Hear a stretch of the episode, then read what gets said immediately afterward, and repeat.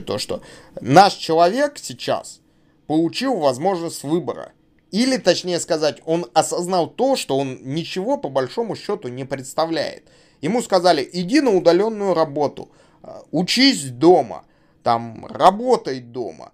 И с одной стороны человек сказал, вау, круто, я же нахожусь дома, я не трачу столько времени на транспорт, я могу решить какие-то свои проблемы, но здесь всплывает что? Что человек ленится – что новые онлайн-решения, которые есть, ему не дали свободу, наоборот его что поработили. И мы сейчас увидим, как много людей, которые оказались в ситуации, связанной с дистанционной работой, с дистанционным обучением, они начнут набирать вес. Они начнут меньше что учиться, а больше лениться. А работоспособность людей будет что? Падать и падать и падать. Почему? Потому что работа в дистанционном формате требует иных подходов по мотивации персонала, раз. Иных подходов по работе с эмоциональными э, фоном и с эмоциональным риском. Это два. И третье, это внутренняя работоспособность человека. Потому что по большому счету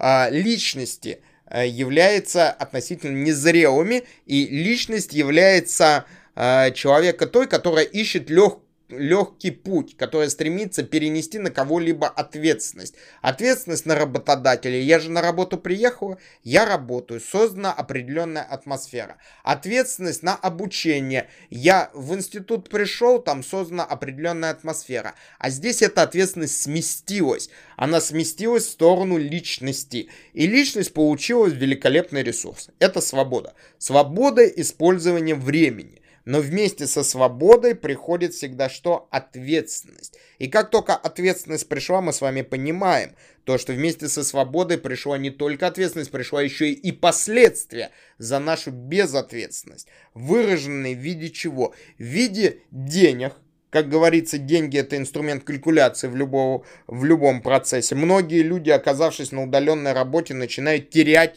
или находятся в риске потери денежных средств. Это первое. Второе. Ответственность за свое здоровье. То есть со здоровьем нужно работать. А, и ответственность за свое что будущее которое и так является каким неопределенным, но в любом случае нужно к чему-то готовиться. А к чему можно готовиться? К тому, что мы с вами можем контролировать. А контролировать мы можем с вами кого? Только себя. И это нужно понимать. И здесь возникает очень интересный вопрос.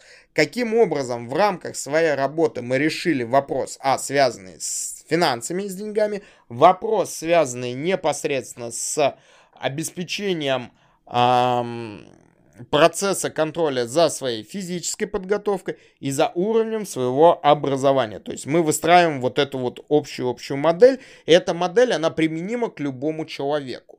Более того, в корпоративном формате мы эту модель можем применить на наших с вами сотрудников и сделать так, чтобы наши сотрудники не ленились, а были более что эффективными. Но в этом плане мы должны на себя принять ответственность, какую уволить неэффективных сотрудников. Уволить неэффективных сотрудников. А для того, чтобы уволить неэффективных сотрудников, мы должны понимать, что есть эффект в нашем бизнесе или в нашем проекте. Но опять же, ключевая задача, все зависит только от нас. Чтобы мы не ленились, а мы подтолкнули себя к действиям, поэтапно, шаг за шагом. Для того, чтобы реализовывать те цели, которые стоят перед нами.